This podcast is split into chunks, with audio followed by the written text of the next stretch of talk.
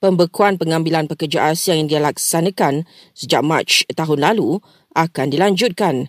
Menteri Dalam Negeri Datuk Sri Saifuddin Nasution menjelaskan ini selepas kerajaan mengambil kira jumlah pekerja asing yang ada ketika ini. Kerana jumlah kota yang telah diluluskan uh, ditambah dengan program rekalibrasi yang didaftar, uh, apabila kita proses yang ini, kita mampu memenuhi keperluan uh, tenaga kerja pekerja asing.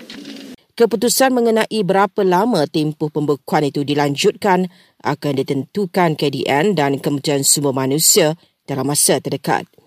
Eh, dalam perkembangan lain, beliau memaklumkan mesyuarat jemaah menteri semalam ada bincang sepintas lalu keputusan permohonan pengampunan dibuat bekas Perdana Menteri Datuk Sri Najib Tun Razak. Namun Datuk Sri Saifuddin Nasution menjelaskan dan menegaskan bidang kuasa pengampunan bukan di bawah kabinet. Mana-mana pihak termasuk NGO yang mahu menyalurkan bantuan banjir terutama kepada penduduk di Dungun diminta berurusan dengan adun di kawasan yang terjejas.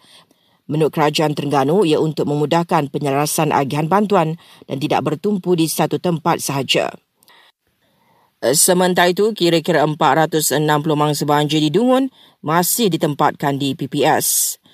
Di Kuching, Sarawak, seorang nenek berusia tujuh puluhan rugi RM800,000 akibat ditipu sindiket pelaburan mata wang digital kripto di media sosial.